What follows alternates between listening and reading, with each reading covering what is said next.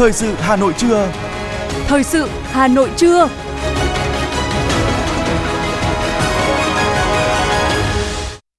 Kính chào quý vị và các bạn. Bây giờ là chương trình thời sự của Đài Phát thanh và Truyền hình Hà Nội. Chương trình trưa nay có những nội dung chính sau đây. Sau 6 lần, việc lọc ảo đã kết thúc vào 17 giờ chiều hôm qua. Điểm nổi bật nhất năm nay là không còn hiện tượng điểm chuẩn vượt ngưỡng 30 khiến thí sinh đạt điểm tối đa vẫn không đỗ như những năm trước. Nhiều nghệ sĩ nổi tiếng ủng hộ quỹ chiến dịch Mốt Thai Nai hỗ trợ 280 trẻ mồ côi. Ban chỉ đạo quốc gia về phòng chống thiên tai đề nghị chủ động ứng phó mưa lớn.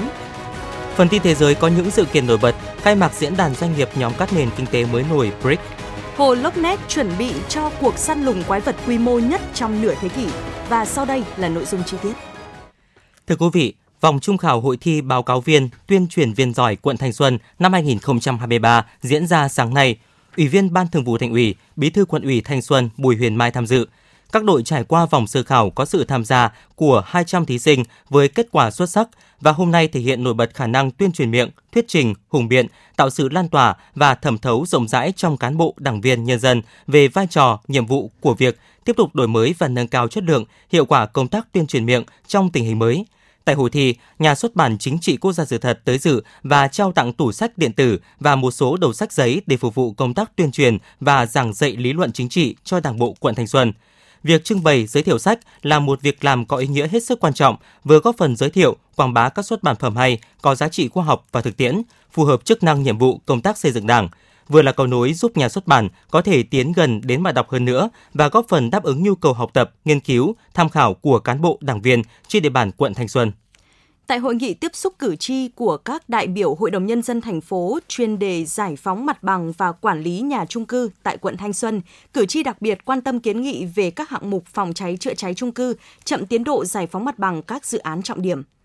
Phường Nhân Chính có 19 tòa nhà tái định cư Trung Hòa Nhân Chính, còn thiếu 5 trên 6 hạng mục quan trọng, đó là máy bơm, máy phát điện, sơn mặt ngoài và chống xét, thiếu nhiều phòng sinh hoạt cộng đồng, Cử tri phường Nhân Chính cũng phản ánh về việc nhiều bất cập trong quản lý 33 tòa nhà thương mại trên địa bàn phường. Nhiều chủ đầu tư làm sai quy định, chưa cấp giấy chứng nhận quyền sử dụng đất cho cư dân, gây bức xúc với cư dân. Cử tri cũng đề nghị thành phố xử lý theo quy định, đồng thời tháo gỡ sớm cấp giấy chứng nhận cho trên 2.000 căn hộ tại các tòa nhà TX05 Ngụy Như Con Tum, The Legacy, Golden West, Star City, Việt Đức Complex. Cử tri phường Thượng Đình phản ánh các chủ đầu tư nhà cao tầng còn mập mờ về thiết kế và quy định trong diện tích chung và riêng. Cử tri phường Thanh Xuân Trung bày tỏ lo lắng về các chung cư cao tầng rất đông hộ dân lại chưa được nghiệm thu phòng cháy chữa cháy, rất nguy hiểm. Cử tri các phường Khương Trung, Thanh Xuân Trung đề nghị thành phố đẩy nhanh dự án đường vành đai 2.5 đoạn từ Nguyễn Trãi, quốc lộ 6 đến Đầm Hồng và dự án cải tạo mở rộng phố Nguyễn Tuân.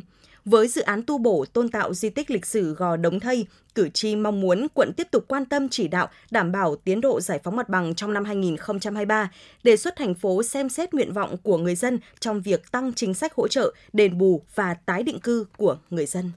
Thường trực Hội đồng Nhân dân thành phố đã khảo sát công tác tuyển sinh đầu cấp, việc xây dựng công nhận trường đạt chuẩn quốc gia và việc cải tạo, xây dựng mới trường mầm non, trường phổ thông của thành phố trên địa bàn quận Ba Đình. Phát biểu kết luận buổi khảo sát, trưởng ban văn hóa xã hội Hội đồng nhân dân thành phố Nguyễn Thanh Bình đề nghị chú trọng ra soát quy hoạch mạng lưới các trường học trên địa bàn, tăng cường đầu tư cơ sở vật chất, bố trí quỹ đất, ưu tiên bố trí nguồn kinh phí cho sự nghiệp giáo dục đào tạo, phấn đấu hoàn thành chỉ tiêu trường đạt chuẩn quốc gia, thực hiện tuyển sinh đúng tuyến, tăng cường tuyển sinh trực tuyến. Với những kiến nghị của quận Ba Đình, đoàn khảo sát ghi nhận và tiếp thu để tổng hợp chung sau đợt khảo sát của Thường trực Hội đồng nhân dân thành phố. Cùng ngày, đoàn khảo sát của Thường trực Hội đồng Nhân dân thành phố đã đi khảo sát thực tế tại trường tiểu học Hoàng Diệu, trường trung học cơ sở Phúc Xá và trường trung học phổ thông Phạm Hồng Thái trên địa bàn quận Ba Đình. Bộ Xây dựng đang đề nghị xây dựng luật quản lý phát triển đô thị nhằm tạo điều kiện tiền đề để từng bước phát triển các đô thị theo hướng đô thị xanh, thông minh, thích ứng với biến đổi khí hậu, phòng chống thiên tai và dịch bệnh. Bộ cho biết, hệ thống chính sách pháp luật điều chỉnh về đô thị, quản lý phát triển đô thị hiện nay đang được quy định tại nhiều pháp luật khác nhau, trong khi chưa có một pháp luật chung để hệ thống hóa, gắn kết các pháp luật liên quan, trong khi đô thị là một thực thể thống nhất, là không gian để các hoạt động kinh tế xã hội cùng diễn ra trong bối cảnh cần có sự quản lý chặt chẽ để đảm bảo sử dụng tiết kiệm hiệu quả các nguồn lực.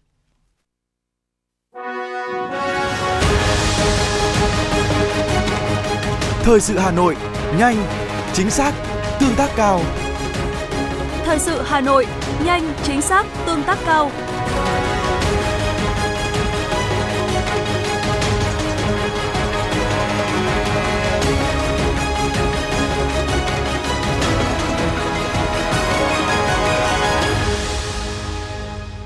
Chương trình thời sự xin được tiếp tục với những thông tin kinh tế. Thưa quý vị và các bạn, tính đến cuối tháng 7, vốn cho vay nền kinh tế mới tăng trưởng 4,56%, đạt khoảng 12,4 triệu tỷ đồng. Số liệu này được Ngân hàng Nhà nước đưa ra tại hội thảo tăng cường khả năng tiếp cận và hấp thụ vốn của doanh nghiệp để cùng bàn về những giải pháp tháo gỡ vướng mắc. Với mức tăng trưởng 4,56% của tín dụng tính đến cuối tháng 7 là khá thấp, chưa bằng một nửa so với mức 9,5% của cùng kỳ năm trước – Nguyên nhân chủ yếu được chỉ ra là do những khó khăn chung về kinh tế thế giới khiến nhu cầu vốn và khả năng hấp thụ vốn của doanh nghiệp giảm sút. Sau một thời gian khó khăn, hoạt động của doanh nghiệp khó chứng minh hiệu quả khi chi phí được vào tăng, còn đơn hàng, doanh thu giảm thì các ngân hàng cũng gặp khó trong việc đánh giá hiệu quả cho vay vì họ cũng không được hạ chuẩn tín dụng để đảm bảo an toàn hệ thống. Một yếu tố quan trọng khác cũng được chỉ ra là do tín dụng bất động sản suy giảm, vì nhóm này chiếm tỷ trọng khá nhiều, khoảng 20% tổng dư nợ. Mặc dù tín dụng cho kinh doanh bất động sản tăng trên 17%, vượt cao hơn tốc độ của cả năm ngoái, nhưng vốn cho tiêu dùng mua bất động sản lại sụt giảm lần đầu tiên trong 3 năm. Năm ngoái cho vay người mua nhà tăng đến 30% cho thấy nguồn vốn đang tập trung vào phía cung mà thiếu phía cầu. Vì thế, các chuyên gia cho rằng muốn thúc đẩy tín dụng cần phải có những giải pháp tổng thể tháo gỡ khó khăn về pháp lý, về cầu tiêu dùng hay những giải pháp giảm tồn kho, tăng đơn hàng cho doanh nghiệp. Theo số liệu thống kê sơ bộ của Tổng cục Hải quan, lượng gạo xuất khẩu trong tháng 7 năm 2023 là 619.000 tấn, qua đó nâng tổng lượng gạo trong 7 tháng đầu năm lên tới 4,85 triệu tấn, tăng 19,1% và trị giá đạt 2,62 tỷ đô la Mỹ, tăng 31,4% so với cùng kỳ năm trước. ASEAN và Trung Quốc là hai thị trường xuất khẩu chính của gạo Việt Nam, trong đó xuất sang ASEAN đạt 2,87 triệu tấn, Trung Quốc đạt 715.000 tấn. Theo số liệu thống kê sơ bộ của Tổng cục Hải quan, lượng nhập khẩu xăng dầu các loại trong tháng 7 năm 2023 đạt 900 22.000 tấn. Lượng nhập khẩu xăng dầu và các loại Việt Nam trong tháng 7 đầu năm tăng mạnh ở thị trường Hàn Quốc, Singapore và Malaysia. Lũy kế 7 tháng đầu năm, Việt Nam đã nhập khẩu 6,13 triệu tấn xăng dầu các loại với trị giá là 4,88 tỷ đô la Mỹ. Việt Nam tăng mạnh nhập khẩu xăng dầu để đảm bảo nguồn cung thị trường trong nước trong bối cảnh nhà máy lọc dầu Nghi Sơn tạm dừng biểu dưỡng. Đầu tháng 7, Hóa dầu Nghi Sơn cũng đã thông báo tạm dừng hoạt động để bảo dưỡng 55 ngày từ ngày 25 tháng 8. Đơn vị này đã đáp ứng khoảng từ 35 đến 40% nhu cầu xăng dầu trong cả nước. Thưa quý vị và các bạn, trong xu hướng đô thị hóa, diện tích đất trồng lúa của Hà Nội đang giảm dần. Tuy nhiên, việc tập huấn nâng cao kiến thức, đưa các giống mới có năng suất cao, chất lượng tốt vào canh tác đang giúp ổn định an ninh lương thực, nâng cao giá trị sản phẩm và mang đến cho người tiêu dùng thủ đô những sản phẩm lúa gạo an toàn. Với mong muốn nâng cao chất lượng sản phẩm, đáp ứng tiêu chuẩn hữu cơ, nhiều bà con nông dân huyện Trương Mỹ luôn mong muốn được tiếp cận với những tiến bộ khoa học kỹ thuật mới áp dụng vào trồng lúa chất lượng cao được tốt hơn. Anh Lương Xuân Pha, Phó Giám đốc Hợp tác xã Nông nghiệp Đông Sơn, xã Đông Sơn, huyện Trương Mỹ chia sẻ. Trong thời gian tới đây, chúng tôi rất mong muốn là cái uh, trung tâm phát triển nông nghiệp thành phố Hà Nội sẽ tiếp tục mở những cái lớp tập huấn để cho những uh, người cán bộ, những uh, hợp tác xã, những người trực tiếp và những người nông dân được tham dự những cái buổi tập huấn về kỹ thuật Ờ, gieo trồng cũng như chăm sóc cái lúa Japonica này làm sao có hiệu quả để nâng cao những cái uh, chất lượng năng suất cũng như là đời sống kinh tế của bà con nhân dân báo cáo trong thời gian tới đây. Theo thống kê của Sở Nông nghiệp và Phát triển Nông thôn Hà Nội, diện tích canh tác lúa trên địa bàn thành phố tập trung tại 17 huyện, thị xã và ngày càng có xu hướng giảm dần do tốc độ đô thị hóa nhanh. Hiện nay, diện tích đất trồng lúa toàn thành phố còn khoảng 162.000 ha. Dự kiến, diện tích gieo trồng lúa của Hà Nội sẽ tiếp tục giảm. Đến năm 2025, còn khoảng 140.000 hecta. Việc nâng cao kiến thức, thay đổi tập quán canh tác, đưa những giống lúa chất lượng cao vào sản xuất đang được Sở Nông nghiệp và Phát triển nông thôn thành phố Hà Nội triển khai mạnh mẽ nhằm nâng cao giá trị canh tác cho cây lúa. Ông Tạ Văn Tường, Phó Giám đốc Sở Nông nghiệp và Phát triển nông thôn Hà Nội cho biết. Có thể nói là các nhà khoa học hiện nay đã nghiên cứu trên cơ sở cái nhu cầu người tiêu dùng cũng như là cái uh, uh, dinh dưỡng để mà đảm bảo sức khỏe ờ, người tiêu dùng để ra được những cái giống thì tôi cho đây là những cái rất là quan trọng và trên cơ sở uh, các cái kết quả nghiên cứu đó thì tiếp thu sản xuất để mà tổ chức thành những vùng sản xuất hàng hóa uh, trong tương lai sẽ rất triển vọng. Chỉ cần nhưng mà chúng ta chỉ lưu ý là Ờ, sẽ tổ chức những cái vùng sản xuất hàng hóa tập trung và với những cái sự đồng nhất của các giống để đảm bảo những cái chất lượng sản xuất hàng hóa tập trung ờ, tốt theo từng cái nhu cầu sử dụng của và theo từng các cái liên kết của các doanh nghiệp thì nó sẽ thành công. Mục tiêu chung thành phố hướng tới là quản lý và sử dụng hiệu quả đất trồng lúa, chuyển đổi linh hoạt giữa trồng cây lương thực, cây thực phẩm, đồng thời phát triển trồng trọt theo hướng hữu cơ gắn với du lịch và bảo vệ môi trường.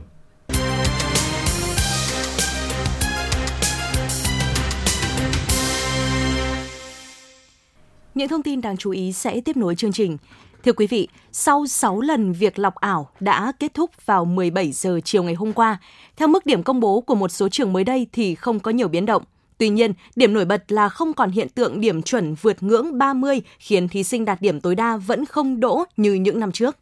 Trong khi điểm tuyệt đối là 30, nhưng mức điểm chuẩn của nhiều ngành của Trường Đại học Khoa học Xã hội và Nhân văn năm 2022 lại tiệm cận với con số tuyệt đối, khi Đông Phương học, Hàn Quốc học và quan hệ công chúng khối C00 là 29,95 điểm, báo chí là 29,9. Như vậy, nếu đạt trung bình là 9,9 điểm mỗi môn thì vẫn trượt. Tuy nhiên, năm nay mức điểm chuẩn của bốn ngành này lại giảm mạnh tới 1 đến 2 điểm.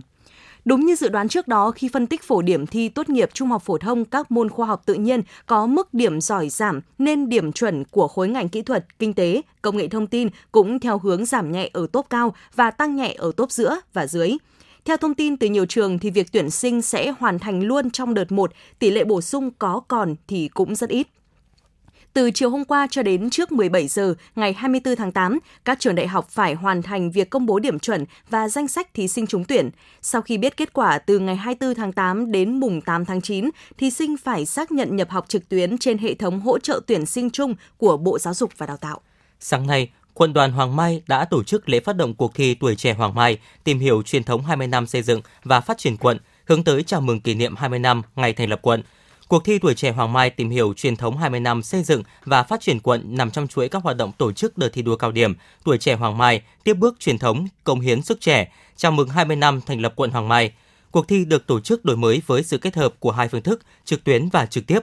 nhằm cụ thể hóa chủ đề công tác năm thanh niên tiên phong chuyển đổi số trong các hoạt động của đoàn. Cuộc thi là đợt sinh hoạt chính trị sâu rộng giúp cho đoàn viên, thanh thiếu nhi quận tìm hiểu về quá trình xây dựng và phát triển của quận Hoàng Mai qua các giai đoạn, từ đó bồi đắp thêm lòng yêu quê hương, tự hào về truyền thống vùng đất và con người Hoàng Mai cho thế hệ trẻ, tạo động lực phát huy tinh thần dùng kích trách nhiệm của thanh niên trong việc xây dựng quận Hoàng Mai ngày càng phát triển, văn minh và hiện đại. Casper Việt Nam phối hợp với báo Dân trí vừa tổ chức lễ trao giải cuộc thi Tiết kiệm điện sáng kiến Khôn. Cuộc thi nằm trong chuỗi chủ đề tiết kiệm điện của Casper Việt Nam nhằm mang đến những giải pháp về điện tử, điện lạnh, điện gia dụng sở hữu tính năng tiết kiệm điện vượt trội, đồng thời truyền thông nâng cao nhận thức, giúp lan tỏa thói quen, phong cách tiết kiệm điện trong mọi sinh hoạt của người tiêu dùng. Đã có tổng động là 452 bài dự thi tham gia cuộc thi, cho thấy sức hút và sự quan tâm lớn của người dân đến chủ đề tiết kiệm điện, không chỉ đóng góp những ý tưởng xây dựng và hình thành thói quen, phong cách sống tiết kiệm điện mang tính thực tiễn cao mà còn sáng tạo những phương pháp sản xuất điện phục vụ cho cuộc sống. Tại sự kiện, 35 giải thưởng cao nhất của cuộc thi đã được trao cho tác giả, nhóm tác giả có tác phẩm dự thi xuất sắc. Trong đó, 9 tác giả giành giải nhì, 26 tác giả, nhóm tác giả giành giải ba. Giải nhất của cuộc thi trị giá 100 triệu đồng được trao tặng tới dự án xây cầu xã Đông Bình, Cần Thơ. Thưa quý vị, mang theo thông điệp khơi mở dòng chảy của văn hóa và tâm hồn Việt từ trong thế giới của cổ tích – vở nhạc kịch Đồng Dao Cổ Tích do FFC Group cùng các đơn vị thành viên tổ chức với mong muốn chạm vào giấc mơ và trí tưởng tượng không giới hạn của trẻ nhỏ về một thế giới siêu thực. Nơi đó có những nhân vật trong kho tàng cổ tích Việt Nam sẽ xuất hiện dưới góc nhìn mới mẻ, đầy nhân văn và thấu cảm của con người hiện đại. Phản ánh của phóng viên Như Hoa. Trong Đồng Dao Cổ Tích, thế giới cổ tích không dừng ở những câu chuyện ngày xưa ngày xưa mà là một dòng chảy bất tận của những câu chuyện mới – nơi các nhân vật cổ tích tiếp tục sống và tương tác cùng con người hiện đại. Để những câu chuyện xưa vốn phải là như thế được soi chiếu bằng góc nhìn khác, nơi thế giới cổ tích trở nên thật hơn, gần gũi hơn, nơi phép màu hoàn toàn có thể trở thành sự thật nhờ niềm tin và nỗ lực cùng những giá trị sống tốt đẹp. Với yếu tố cổ tích, dự án mong muốn góp một phần nhỏ bé đưa các hình tượng nhân vật cổ tích Việt sống lại trong thế giới hiện đại để khi nhắc tới, các em nhỏ sẽ có một hình dung cụ thể hơn và thân thuộc về ông Bụt Mai Ăn Tiêm, Thánh Gióng được yêu thích không thua kém những nhân vật siêu nhân, người nhện, người rơi, Elsa của thế giới. Nghệ sĩ trình diễn Mira chia sẻ. Mỗi một cái nhân vật cổ tích ở trong cái câu chuyện này thì đều mang một cái bài học và giá trị nhân văn riêng. Và hầu hết thì những cái đứa trẻ à, hiện đại ngày nay thì khi mà nhắc đến một cái nhân vật cổ tích nào đó thì đều như cái ký ức rất là mơ hồ. Có thể biết đến tên nhưng chẳng Ờ, biết đến cái câu chuyện bọn mình ứng dụng đó là biểu hiện ý niệm. Đưa vào đây cái cách kể nó mang tính chất khơi gợi. Có nghĩa mỗi một câu chuyện mình sẽ khơi gợi ra về cái tính chất ờ, đặc biệt của cái nhân vật đấy. Ví dụ như Mai An Tiêm tính chất đặc biệt của anh ấy là tính tự lập kỹ, kỹ năng sống sinh tồn tự do. À, thánh gióng là nâng cao tinh thần sức khỏe để đánh được giặc. Và cám thì nó lại là một cái khát vọng gì đó mà mình chưa bao giờ được đề cập rằng là cám có thực sự có khát vọng gì trong đời không mà chỉ toàn là cám nghe lời mẹ. Trong khi đó, với yếu tố đồng dao, ekip thực hiện dự án khai thác phần âm nhạc mang màu sắc dân gian làm xương sống, sử dụng những chất liệu như nhạc cụ truyền thống, các làn điệu dân ca, hò, về và đưa thêm vào cái cốt đó tinh thần, hơi thở của thời đại.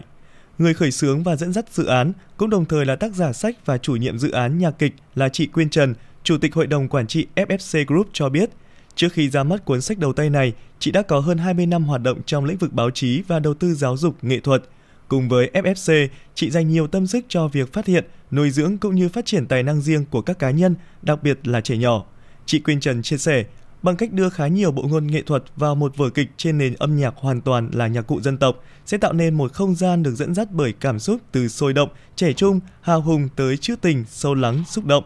Khi bước ra khỏi cánh cửa của đồng dao cổ tích, chúng ta sẽ thực sự bước vào một vùng âm thanh của kỷ niệm, của lòng tự hào và sáng lên một tình yêu đã được nhen lên từ khi cất tiếng khóc chào đời.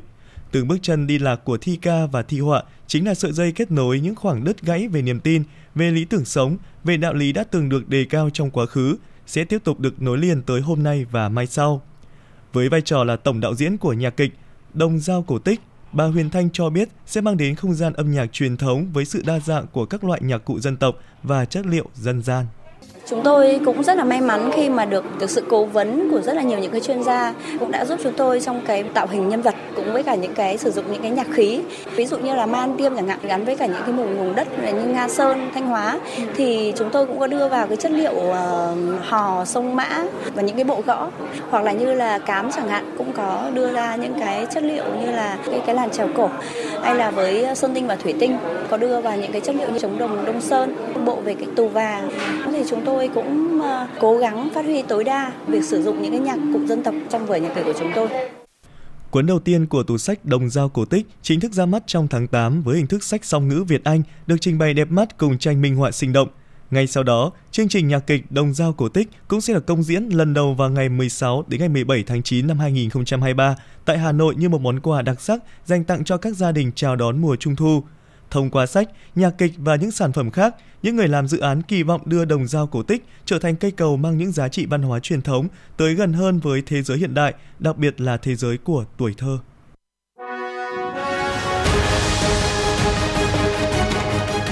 FM 90 cập nhật trên mọi cung đường. FM 90 cập nhật trên mọi cung đường.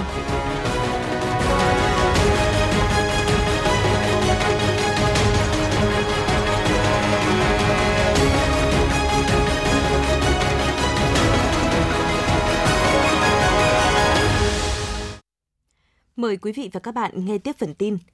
Bảo hiểm xã hội Việt Nam vừa thông tin việc triển khai đề án phát triển ứng dụng dữ liệu về dân cư, định danh và xác thực điện tử phục vụ chuyển đổi số quốc gia giai đoạn 2022-2025, tầm nhìn đến năm 2030. Theo cơ quan này, đã có trên 90,1 triệu thông tin nhân khẩu có trong cơ sở dữ liệu quốc gia về bảo hiểm được xác thực với cơ sở dữ liệu quốc gia về dân cư. Đáng chú ý, đến nay, Bảo hiểm xã hội các tỉnh, thành phố trực thuộc Trung ương đã tiếp nhận và giải quyết 75.236 hồ sơ đề nghị cấp thẻ bảo hiểm y tế cho trẻ em dưới 6 tuổi. Đại diện Báo Phụ nữ Việt Nam cho biết, nhiều nghệ sĩ nổi tiếng đã tham gia và ủng hộ chiến dịch gây quỹ Một Thành Này, quỹ từ thiện hỗ trợ 280 trẻ em mồ côi, trẻ em có hoàn cảnh khó khăn do đơn vị này tổ chức Tính đến thời điểm hiện tại, chiến dịch We Care and Share chuẩn phong cách chất yêu thương gây quỹ Mốt Thành Hai đã nhận được nhiều sự đồng hành và đóng góp của các nghệ sĩ, người nổi tiếng trong nhiều lĩnh vực. Chỉ sau 10 ngày phát động, các ngôi sao và cộng đồng đã gây quỹ được 350 triệu đồng tiền mặt cùng 2.000 quần áo đã qua sử dụng tại 81 hộp Moternite trên toàn quốc. Chiến dịch Moternite gây quỹ từ thiện cho những hoàn cảnh khó khăn trong xã hội được Báo Phụ nữ Việt Nam duy trì tổ chức thường niên vào dịp cuối năm với mong muốn kêu gọi cộng đồng thúc đẩy lối sống xanh, bảo vệ môi trường, gây quỹ hỗ trợ trẻ em bị ảnh hưởng bởi tai nạn giao thông, trẻ mồ côi do COVID-19. Theo bản tin từ Trung tâm Dự báo Khí tượng Thủy văn Quốc gia, từ ngày 23 đến ngày 24 tháng 8 năm 2023, khu vực Bắc Bộ và Thanh Hóa có mưa vừa, mưa to, cục bộ có mưa rất to, nguy cơ xảy ra lũ quét, sạt lở đất tại khu vực vùng núi và ngập úng tại các khu vực trũng thấp. Để chủ động ứng phó, giảm thiểu thiệt hại, Ban chỉ đạo quốc gia về phòng chống thiên tai đề nghị Ban chỉ huy phòng chống thiên tai và tìm kiếm cứu nạn các tỉnh, thành phố, khu vực Bắc Bộ và Thanh Hóa theo dõi chặt chẽ diễn biến mưa lũ, triển khai kiểm tra, ra soát các khu dân cư ven sông, suối, khu vực thấp trũng có nguy cơ cao xảy ra ngập lụt, lũ quét, sạt lở đất để chủ động tổ chức di rời, sơ tán người dân đến nơi an toàn sẵn sàng các biện pháp chống ngập lụt cho các khu đô thị, khu công nghiệp, tiêu úng, bảo vệ sản xuất, giả soát, kiểm tra, đảm bảo an toàn các hầm mỏ, khu khai thác khoáng sản, bố trí lực lượng tuần tra, canh gác, đảm bảo an toàn đê điều, vận hành điều tiết các hồ chứa, đảm bảo an toàn công trình và hạ du, sẵn sàng lực lượng phương tiện để cứu hộ cứu nạn và xử lý các tình huống có thể xảy ra.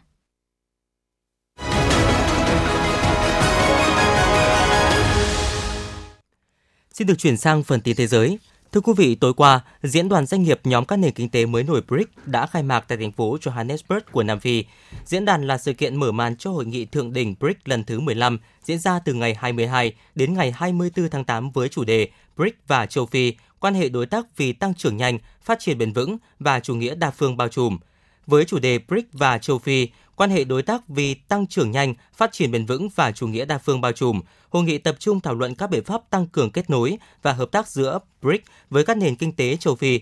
Ông Kirill Budanov, người đứng đầu Tổng cục Tình báo của quân đội Ukraine tiết lộ với các phóng viên vào ngày 22 tháng 8 rằng Kiev đang chuẩn bị một cuộc tấn công khác vào Crimea trong vài ngày tới. Bán đảo này đã sáp nhập vào Nga sau cuộc trưng cầu dân Ý năm 2014. Tổng thống Phần Lan Sauli Niinisto cho rằng Tổ chức An ninh và Hợp tác châu Âu có thể mang lại nền tảng tự nhiên cho Nga và Ukraine tiến hành đàm phán hòa bình khi hai nước sẵn sàng, cũng như cung cấp các công cụ để thành lập và duy trì trật tự an ninh mới ở châu Âu.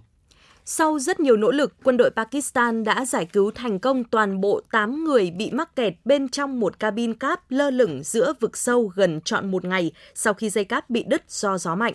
quân đội Pakistan đã cử các chuyên gia tới hiện trường ở khu vực vùng núi xa xôi để thực hiện chiến dịch giải cứu. Các em nhỏ đã lần lượt được đưa ra khỏi cabin tới nơi an toàn thông qua một hệ thống dây dòng dọc dọc theo cáp treo. Trước đó, kế hoạch giải cứu bằng máy bay trực thăng đã phải tạm dừng do đêm tối cản trở tầm nhìn và gió mạnh.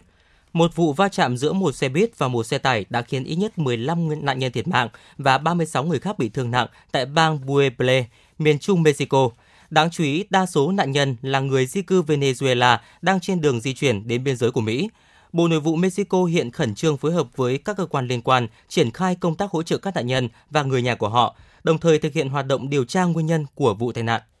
Nhiệt độ nhiều vùng ở Italia có thể đạt tới 38 độ C trong những ngày tới do tác động của đợt nắng nóng mới được đặt tên là Nero. Vì vậy, hiện 8 thành phố của nước này đã được đặt trong tình trạng báo động đỏ và 6 thành phố trong tình trạng báo động da cam. Chỉ riêng trong 7 tháng đầu năm 2023, năm nắng nóng thứ 3 trong lịch sử của Italia kể từ năm 1800, Italia đã ghi nhận trung bình là 11 hiện tượng thời tiết khắc nghiệt mỗi ngày, từ lũ lụt, hạn hán đến cháy rừng tàn khốc hàng nghìn người dân ở ngoại ô thủ đô Athens của Hy Lạp đã nhận được yêu cầu sơ tán trong bối cảnh lực lượng cứu hỏa đang chiến đấu với các đám cháy rừng trên cả nước. Hơn 60 đám cháy đã xảy ra trong 24 giờ qua ở Hy Lạp, trong khi 6 quốc gia ở châu Âu gồm Cộng hòa Ship, Romania, Cộng hòa Séc, Croatia, Đức và Serbia tuyên bố sẽ triển khai lực lượng hỗ trợ Athens ứng phó với cháy rừng thông qua cơ chế bảo vệ dân sự của Liên minh châu Âu. Theo báo Global News, trong hai ngày 26 và 27 tháng 8, các nhà tổ chức từ trung tâm hồ Loch Ness sẽ dẫn đầu các tình nguyện viên tham gia cuộc săn lùng quái vật Nessie lớn nhất trong gần 50 năm trở lại đây. Bên cạnh các nhà thám hiểm tham gia tìm kiếm từ đất liền, máy bay không người lái trang bị camera hồng ngoại và một chiếc hydrophone sẽ được triển khai để phát hiện âm thanh từ dưới nước. Phần lớn các công nghệ này chưa từng được áp dụng cho các cuộc săn lùng quái vật Loch Ness trước đây. Sự kiện này cũng sẽ được phát trực tiếp cho những nhà thám hiểm quốc tế không thể đến Scotland.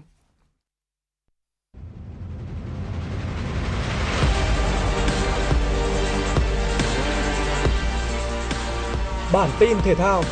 Bản tin thể thao.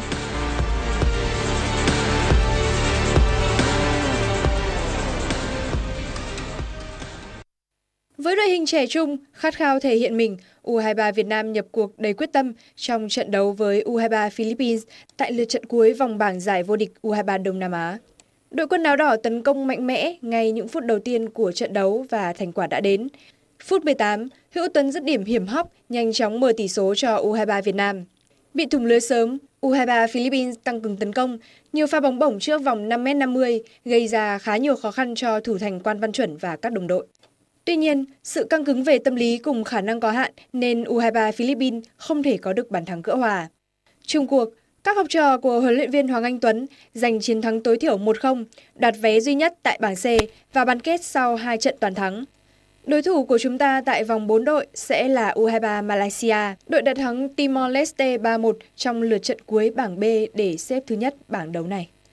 Cũng trong buổi tối ngày hôm qua, câu lạc bộ Hải Phòng đã gặp Incheon United trong trận play-off tranh vé tham dự vòng bảng AFC Champions League 2023-2024. Thầy trò huấn luyện viên Chu Đình Nghiêm có khởi đầu như mơ khi Yuri Mamut nhanh chóng mở tỷ số ngay phút thứ 6 của trận đấu. Nhưng chỉ 10 phút sau, Incheon United nhanh chóng gỡ hòa 1-1 bằng pha dứt điểm của Seung-hun. Những phút sau đó, câu lạc bộ xếp thứ tư Hàn Quốc mùa giải năm ngoái liên tục ép sân. Tuy nhiên, hàng phòng ngự Hải Phòng đã thi đấu tập trung, quyết liệt và buộc Incheon phải bước vào hiệp phụ.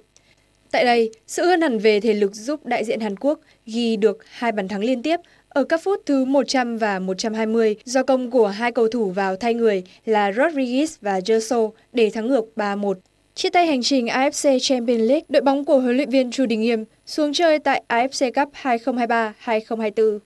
Tại vòng đấu cuối cùng của V-League 2023, trận đấu giữa câu lạc bộ Công an Hà Nội và Thanh Hóa được đánh giá có tính chất quan trọng, ảnh hưởng trực tiếp đến ngôi vô địch. Ban tổ chức giải và ban trọng tài VFF quyết định sử dụng công nghệ VAR cho trận đấu này. Và điều hành trận đấu này cũng sẽ là trọng tài ngoại, danh tính vị trọng tài này hiện chưa được công bố.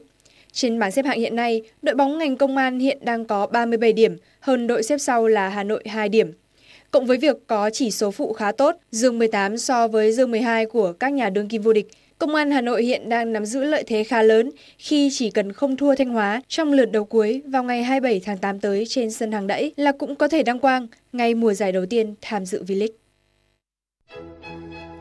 Đài khí tượng Thủy văn khu vực Đồng bằng Bắc Bộ cho biết, do ảnh hưởng của rãnh áp thấp có trục qua Bắc Bộ kết hợp với hội tụ gió trên cao hoạt động mạnh dần, thế nên là từ đêm hôm qua đến hết đêm 24 tháng 8, Thành phố Hà Nội mưa vừa, mưa to, có nơi mưa rất to kèm rông, lốc xét và gió giật mạnh. Sang ngày 25 và 26 tháng 8, thành phố Hà Nội mưa rào và rông rải rác, lượng mưa phổ biến từ 10 đến 20 mm trên 24 giờ, có nơi lớn hơn.